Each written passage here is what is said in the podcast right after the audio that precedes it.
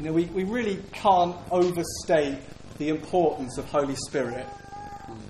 You really can't overstate the vital place and the vital need of Holy Spirit. And that the Christian life is actually impossible without Holy Spirit because it's actually a call to a supernatural life. That the believer is not merely human. The believer is a new creation. Hallelujah. New like never seen before on planet Earth. We're a new people. God has made his home in our hearts. So that means we can bear supernatural fruit because we've been born again in the Spirit. We've been born again from above. We're not just people who have got religion. We're not just people who have got some good habits and some good disciplines and some good practices. We're men and women that have been impacted by heaven, by God Himself, and that God has made His home in our hearts. So that's the invitation of what it means to be born again. So if anybody says to you, do you, do you, are, you are you a Christian?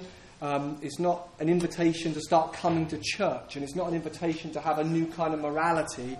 It's an invitation to be encountered by God and to be made uh, a new creation and to come home to be loved by God, to call him Papa, Abba, and to be filled with the Holy Spirit, that you can bear impossible, supernatural, glorious fruit. And that's what we're going to talk about this morning of what is this fruit and how do we bear it. And we read last week about walking by the Spirit, and it, it, in Act, I'm sorry, in Galatians chapter 5 and verse 19, it says, The acts of the flesh are obvious sexual immorality, impurity, and debauchery idolatry and witchcraft, hatred, discourse, jealousy, fits of rage, selfish ambition, dissensions, factions, envy, drunkenness, and orgy, orgies, and the like. And we said last week that when we decide to um, live independent of God, when we decide to fill our emptiness, really, through independent living, it affects our actions and it affects our mm. attitudes. Amen. And that list, really, that first list, we don't really need any supernatural help doing. you know, when we, the battle's really between our ears. And when we believe that having this or doing this or this action or this attitude will get us what we want, when we believe that between our ears as a mindset, as a way of seeing the world, we pursue that and we go after that. And we don't really need any help at all in doing that. But the believer is not like anyone else on the planet. Paul says in Romans chapter 6 that we're to reckon ourselves and consider ourselves dead to sin but alive to God. And we looked at last week that the believer, when we choose to walk by the Spirit, when we choose to live by the Spirit, when we choose to sow to the Holy Spirit, we actually don't do those things, not because we're super disciplined and we're gritting our teeth and we've got white knuckles, but the promise is when you're walking by the Spirit, you don't do these other things. It's like there are two paths. One path which is I do what I want when I want, and I won't yield, won't surrender, won't fully trust. It leads to those things. But when we say, I won't live independent of God, I will trust God and look for Him to satisfy me, yeah. then we find ourselves bearing the fruit of the Holy Spirit. It's important to say that the, the, the Paul says in the Bible, God gives us all things to enjoy. Gives us all things to enjoy. God is actually a hedonist. He's a pleasure seeker. God is not a killjoy. Actually, if you look at everything, He made everything for our pleasure. And there's a right order to things. It's like food. There is nothing better than French Christmas. there's nothing better than sitting at the table for two hours enjoying the best food with the best wine. That's pleasure. And I think heaven's going to be full of good food. but when I seek to satisfy my emptiness through food, that same thing can become gluttony and numbing through food. So God gives us all things to enjoy, but we won't be mastered by any of them. So the fruit of the Holy Spirit, then, but the fruit of the Spirit is love, Amen. joy, peace, mm. forbearance, kindness, goodness, faithfulness, gentleness, and self control. Notice that the first list is the acts of the flesh, and the second one is the fruit of the Spirit. It's, it's one fruit with various dynam- dimensions and tastes to them. Some commentators say that there's love, and then all the others are an expression of love. Amen. That, that joy, peace, forbearance, kindness, goodness, faithfulness, gentleness, and self control are all manifestations of the one fruit, the fruit of love. The first thing to say then is only the Holy Spirit can produce the fruit of the Spirit, which is utterly obvious. but I, I, don't know about you, have you ever decided on your New Year's resolution to say, I will this year be more joyful? I will this year be more patient? I will this year have more self control? And we sometimes believe that we can produce the fruit of the Spirit by our own effort, actions, disciplines, and practices, when it clearly says they are the fruit of the Spirit. And we gave this illustration last week that some people understand following Jesus is like being in a Formula One race. And you know, in Formula One, you have the, the pace car, and everybody chases the pace car to keep up with the pace car. And we can think, well, that's what Christianity is. That Jesus sets this amazing example of what love looks like. Here's the pace car. Now my job is to do what Jesus would do. Well, you can't do what Jesus would do, it's supernatural. You need Holy Spirit. That Christianity could be more described as Holy Spirit is this amazing bullet train that can travel 230 kilometers an hour on, on tracks. And then the believer gets connected as a carriage to the bullet train and gets taken to adventures and gets taken to live this amazing life of fruit. That that is the believer's life. And so sometimes you, we get exhausted in the faith and we get worn out and weary and that's because we're trying to live the life for God when God wants to live his life in us and then through us. Is the fruit of Holy Spirit. The Christian life is impossible. That's why you must be born again of the Spirit. it's why religion is awful, where you do dead works to try and impress a God who's already impressed with his Son who's died on the cross. And so everything of the fruit is his initiative and his enablement. Our only part is the first bit, which is in verse 13. Sorry, verse 16, I say, live by the Spirit. That's yours and I's only part in the whole equation is to live by the Spirit, walk by the Spirit, and sow to the Spirit. And we said last week that to walk by the Spirit is to believe what God says in His Word. To say, my emotions do not prove something is true, they just show me what I believe is true. That walking by the Spirit is, I'm going to believe what God says about me. I'm going to believe what God says about my circumstances. I'm going to believe what God says about Himself regardless of how I feel. And I'm going to believe what God says about the people in my life, regardless of how things look. I'm going to challenge my past experience. I'm going to challenge my present circumstances. I'm going to challenge even my current emotions with the Word of God until they all line up with who He is. And we said that walking by the Spirit is walking deeply with other people. That we all need the slap of a friend at times. We all need feedback from somebody. We all need to be in relationships. And that the Bible says these are the kind of spectrum that you can receive feedback from. Because some people say, I'll only receive feedback from Jesus. well, the Bible says Balaam got, a, got some feedback from a donkey. And King David got some feedback from a madman. And so there's a good spectrum there. We can receive it from an animal and a madman, okay? can come from all those places. And walking by the Spirit is walking in the presence of God. That hunger and thankfulness is all we really need to encounter more of Him. And so it's not striving, because striving to bear fruit produces artificial fake fruit. And artificial fake fruit doesn't taste very sweet and very nice.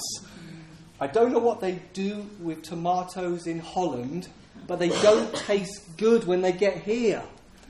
I'm just this is going to go off on a rant for a moment.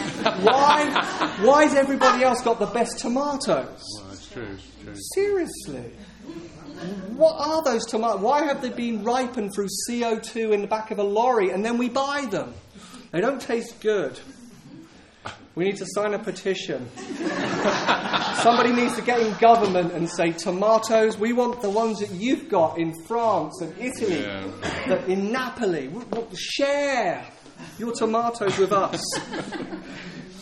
So, fake fruit, artificially ripened fruit, does not taste good.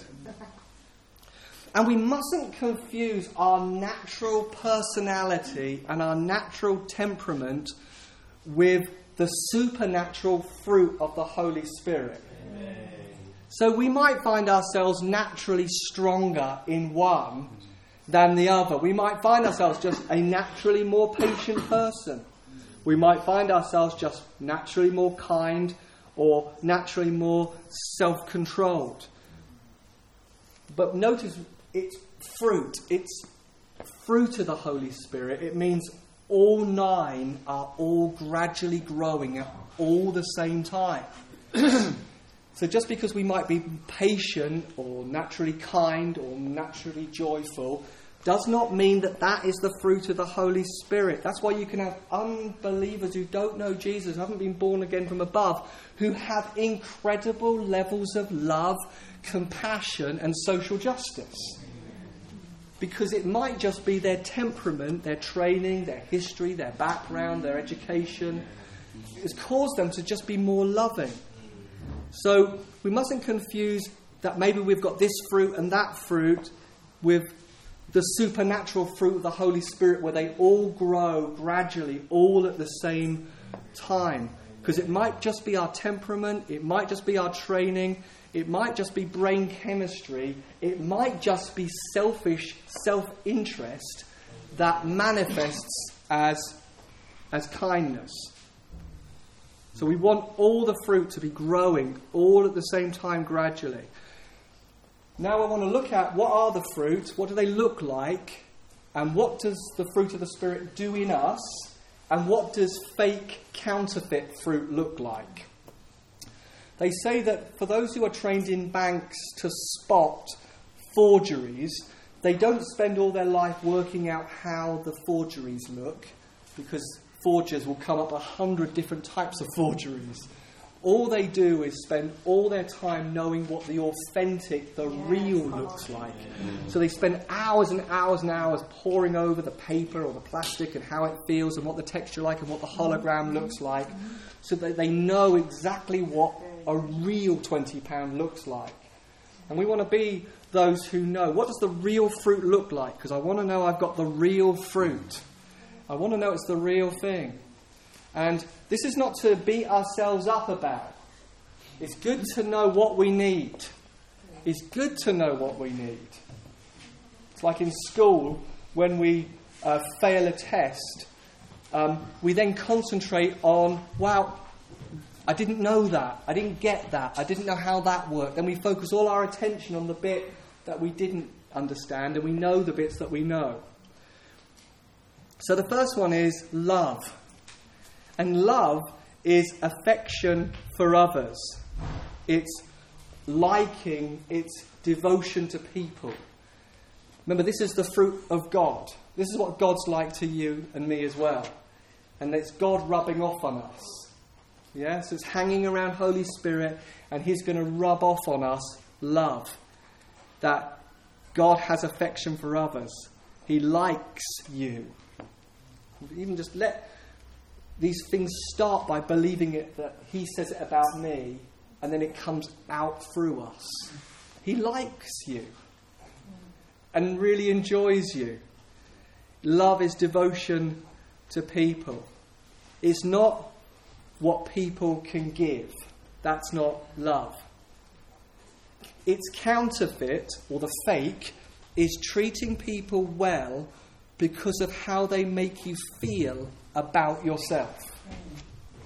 So sometimes you, you, people can get their whole identity and worthiness and significance and value by rescuing and by acts of love for other people. But the fruit of Holy Spirit is its, its self giving love. It, it pours itself out not because of what it gets back, but because of who He is. God doesn't do things because He's got insecurities or needs to be boisted up and built up. He doesn't love because he feels insecure about himself. Amen. He loves because he is love, and loving is what he does.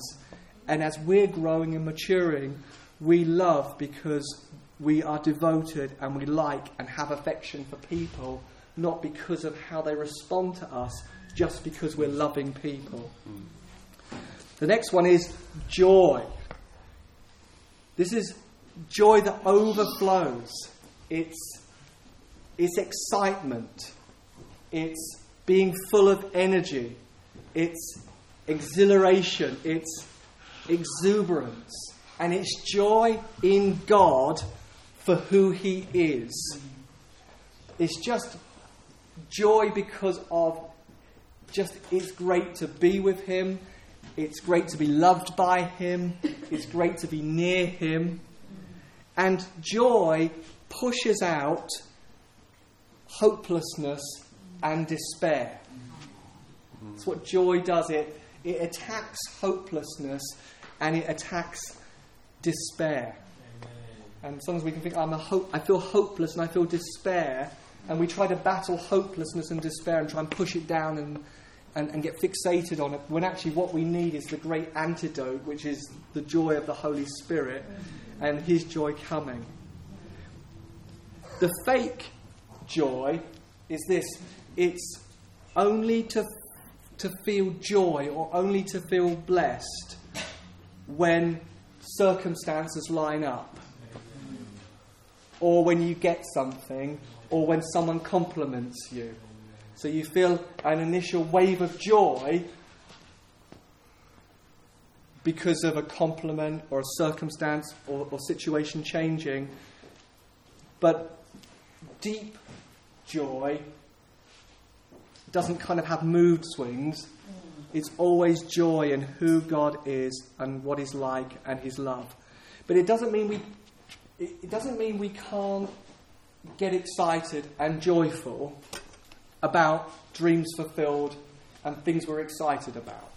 It's not this kind of stoic, kind of, we grit our teeth, we're never joyful about anything that goes on in life.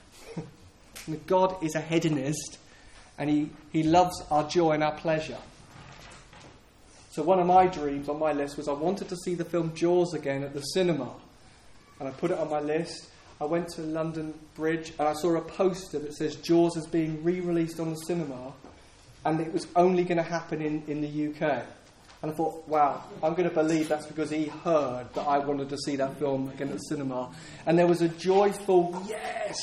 And she'll say, what's wrong? Just, yeah, I've seen the poster. It's out. There's joy in, in someone getting married. There's joy in um, in a new birth, a baby being born. There's joy in going to a holiday. There's joy in getting a job promotion. There's joy in a good meal. There's joy in all these things.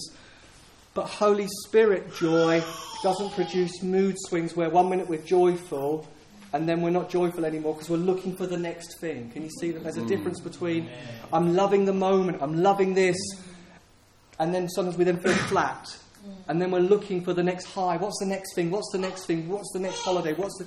And that's how the whole advertising industry works. Deliver you to Christmas with the new sofa. Whoa, the new sofa. Oh, that didn't change my life. Don't worry. Holiday. Holiday. Whoa, holiday. I booked my holiday. Oh, it was good, but it wasn't that good. You know, These companies are overselling, overpromising what they cannot deliver. And that's how it needs to go because they need to keep selling us the new car, the new this, the new that, because it's got a promise that we're going to have joy. But the joy that God gives is, doesn't produce mood swings. Peace. I love this one. Freedom from inner agitation, irritation, and frustration. It produces calm, tranquility, and quiet because it rests in the care and wisdom of God. Amen. I'm trusting Him. He's going to lead, He's going to guide, He's going to direct, He's going to keep me on track. He can speak and I can hear. I don't have to get stressed. Did I miss your voice? No, no, you speak and I hear. That's what you promised, Jesus. It replaces anxiety and worry. There's a peace that transcends all understanding. So that means we have to have circumstances that we don't understand. So if you're going to have a peace that transcends all your ability to comprehend, strategize, and understand, then you're going to need some situations that you don't know what to do so that there can be a peace and a tranquility and a calm that goes beyond what you understand. The counterfeit version of peace is indifference, apathy, and not caring. So someone can look really peaceful, but frankly, they don't care about anything. whatever, whatever happens, que sera, sera, whatever will be, will be, don't really mind, don't really care, got no passions, got no interest. I'm invested in absolutely nothing, no relationship, no, no dream, nothing. And so, of course, they look really peaceful because they don't really care about anything. Indifference, apathy, and not caring. Peace peace can dream huge things, and yet in the middle of disappointment, setback, the unplanned pace and place, can have an inner world that's free of agitation and irritation. Patience. Patience. It's the willingness to stick with things. It's tolerating delay, problems, without debilitating annoyance, anxiety. This is peace that's long suffering endurance, the capacity to say, I am not backing down and I am not quitting. It's resilience, it's bounce back, it's staying power without blowing up or hitting out. Amen. Wow. There's a whole whole generation that needs that needs patience to stick with things. Think our culture loves the idea of the instantaneous success story. Mm. That's what X Factor is based on. The unknown talent that we discovered because we came to your city. And you just had this voice. Have you ever sung in public before? No, actually, I've never sung before. Wow, we discovered you from nowhere. Where the truth is, the real story is patience, tolerating problems, sticking at things. Um, the opposite of patience is um, resentment towards God. Um, God promised, it didn't happen how I wanted, when I wanted, the way I wanted. I am now resentful towards God. Patience pushes out resentment. And its counterfeit is very similar, or the fake version is very similar to peace. It's a lack of care, but also it can be cynicism, kind of unbelief. I don't believe for anything. I'm not expecting anything. I'm not looking for anything. So, of course, I'm patient for the nothing to come along because I wasn't expecting anything anyway. Kindness is compassion in the heart and action. It's a, a sweetness, a tenderness, it's a generosity, it's serving others practically. Amen. The fake version of kindness is manipulative good deeds. It's doing good and kind things to only feel good about yourself. The kindness of God is self giving. The kindness of God leads us to change our mind, to repent. His kindness is, is Him actively coming after us, and that's how we're to be. Goodness is integrity, it's being the same person in every situation that you're in. It's always being wherever I am, I'm always me. I'm always me. I am a, I'm a thermometer wherever I go, or thermostat wherever I go. I can set the temperature wherever I go because I'm always me. It's goodness with integrity. When I'm, when, when, when, when I'm with a whole crowd of non believers, I don't just become like a non believer. Or when I'm with a whole crowd of believers, I don't just act like a believer. I'm, there's integrity about who I am. I'm always the same wherever I am. I'm always truthful and I'm always loving. I'm not a chameleon, you know, changing my colour depending on the environment I'm in. The fake version is I'm loving, but I'm not truthful. That's why a slap of a friend, the slap of a friend is powerful. And so goodness is I'm truthful and I'm loving. And so it's the capacity to say, I love you so much, I will confront, I will challenge. Faithfulness is loyalty, courage, dedication, being constant, being utterly reliable, true to your word. If you've said it, you do it. One of our principles is whatever we've said yes to first is our yes. We're not holding on for a better offer. Hmm. Hmm. It's a whole culture out there that's pleasure seeking will say, I've said yes to this, but if something better comes up, I'm now changing my yes to that now. It's going to be my no. Faithfulness is I'm utterly reliable. I'm true to my word. I'm not an opportunist. Hmm. When I say it, I mean it. My yes is yes and my no is no. Gentleness is I'm not going to force my own way in life. I'm going to be tender, soft, with humility Gentleness is I'm actually self forgetful. The gospel makes us self forgetful. Um, so much of n- neurosis and suffering is because the ho- our whole world's just centre on ourselves and how we feel and what we feel we deserve. Gentleness creates a self forgetful attitude. The opposite is self absorbed. I'm going to force my way in life. Actually, just to say that most of Western culture believes that the root issue of people's behaviour is low self esteem. Many scholars would actually say the real root is actually high self esteem. It's believing the world should revolve around me. I'm completely absorbed with me, what I deserve, what I want.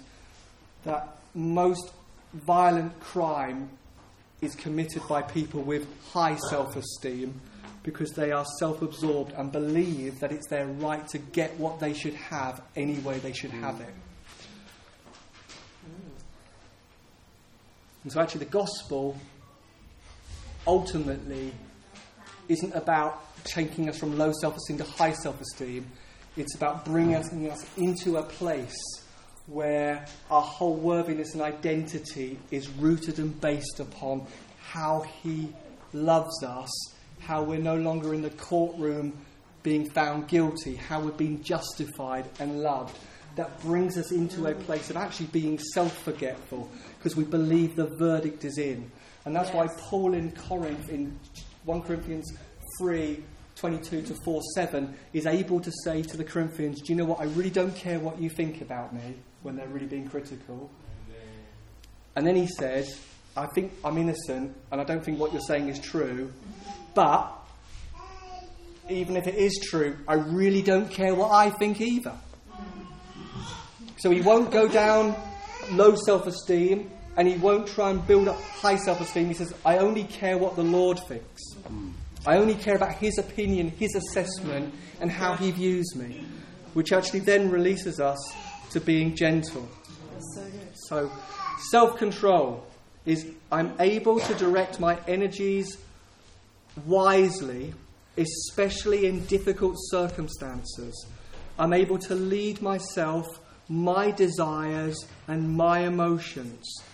It's the, it's the supernatural ability to pursue the important over the urgent rather than being impulsive. And the fake is is, is just having willpower. And willpower is I can do this because I am self sufficient, I am independent, and I have self reliance. I need to feel in control. The difference is a supernatural capacity from God to steer yourself. So, can you see how all these relate? That self control and faithfulness go together. So, how do these fruit grow? The first thing is, is we're going to finish with these really, is that Paul uses the word fruit. It's deliberate. He's talking about something that grows gradually. Jesus says, I'm the vine and you're the branches. Another illustration. Things that they would have seen everywhere. They would have been used to seeing things grow and trees and fruit and harvest. And so he's pointing them to the apple tree or a, or a tree bearing fruit. If you notice, you don't see a tree bear fruit. You can stare at it as long as you like, but really, when you look at it, it looks like nothing on earth is happening. You know, in the winter, you go and look at an apple tree now, it'll be completely bare, and the sun will come out, and then you'll see some buds and blossom and apples. But if you just stare at it, nothing's happening.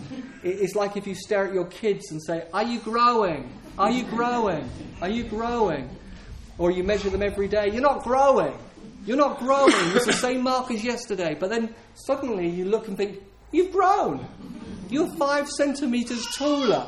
And it's the same with apples. There was nothing on it. Now there's a whole load of fruit. it's something that the Holy Spirit is causing to happen. We think, oh, I'm not growing. But if we've been born again, you can say, no, something is happening.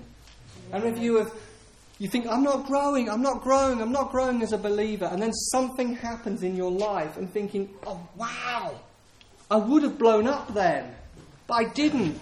There, there was this, there was this capacity to be patient, and I could tolerate delay without without becoming annoyed and anxious. You, you suddenly look and think, ah, I'm becoming more joyful.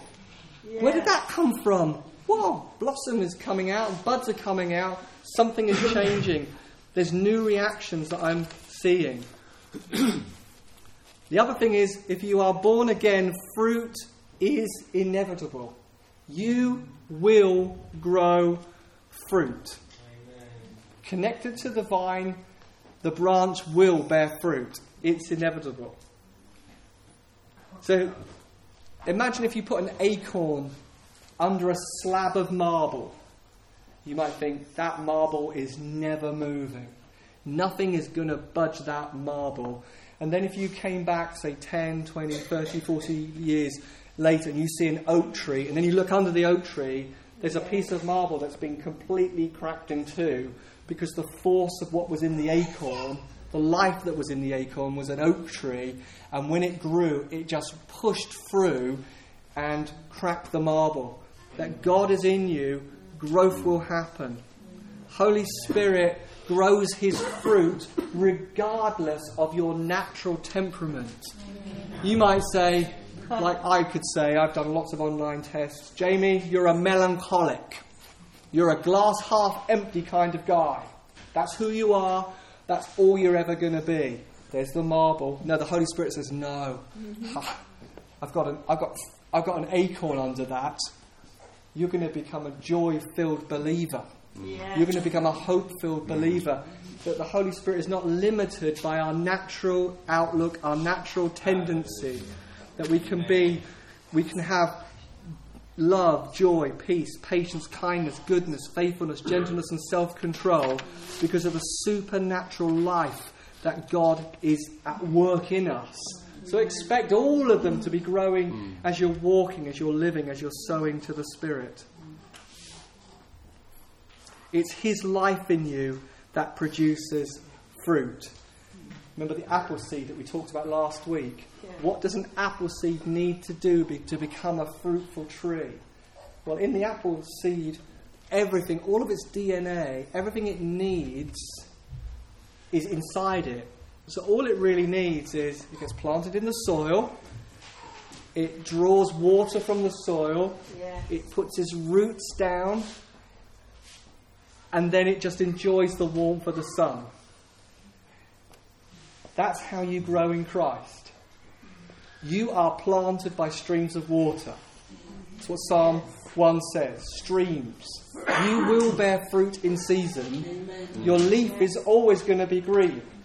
All you really need to do in life is abide in the soil, enjoy the soil, drink deep of His love, rest in His presence, put your roots into the nutrients. The life of the Spirit is going to cause you to bear the fruit of the Holy Spirit.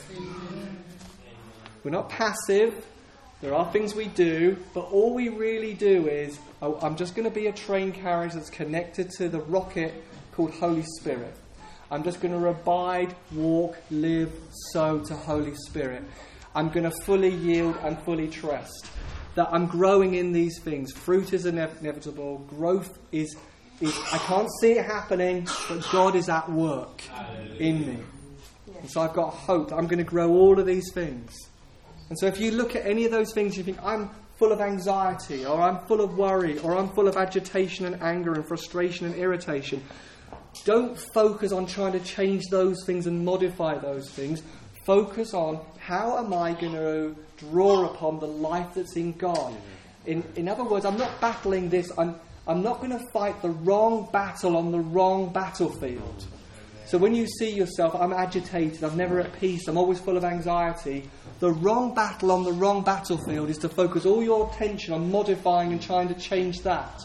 Amen. The right battle on the right battlefield is to, is to get as much of the Bible as you possibly can. Believe what the Holy Spirit reveals. Trust Him above your emotions. Walk deeply with other people. Give yourself to time being in His presence and being in worship and enjoying prayer and enjoying relationship. Delight yourself in God. Celebrate who God is for you in Jesus. Find pleasure in who He is and His promises and His goodness and His faithfulness.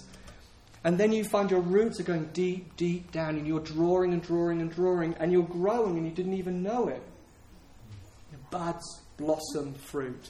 So, God, I want to thank you for the supernatural new birth. I want to thank you for beautiful fruit that you're growing in every believer's life. I thank you that we're bigger than our history and we're bigger than our experience. And that maybe we were never naturally a joyful person, but the promising God is we can be absolutely joyful because it's a work of God. Maybe we're not very peaceful and we, we find it difficult to rest and we find it difficult not to worry. And you say, No, I'm going to produce calm and tranquility. Yeah.